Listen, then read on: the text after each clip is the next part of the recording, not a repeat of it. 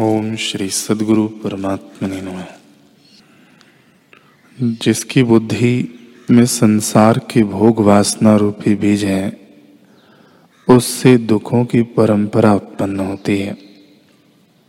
हे राम जी, जिसकी बुद्धि में शांति की शुभ वासना गर्भित है, उससे शुभ गुण, वैराग्य, धैर्य, उदारता और शांत रूप उत्पन्न होते हैं।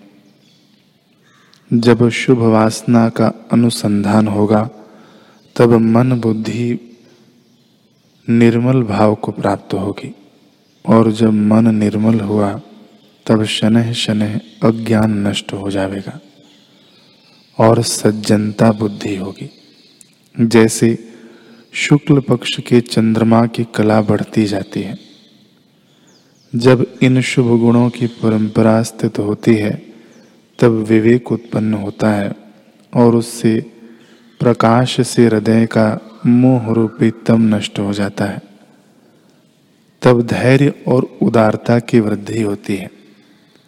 हे राम जी, जब सत्संग और सतशास्त्रों के अभ्यास द्वारा शुभ गुण उदय होते हैं, तब महा आनंद का कारण शीतल, शांत रूप प्रकट होता है।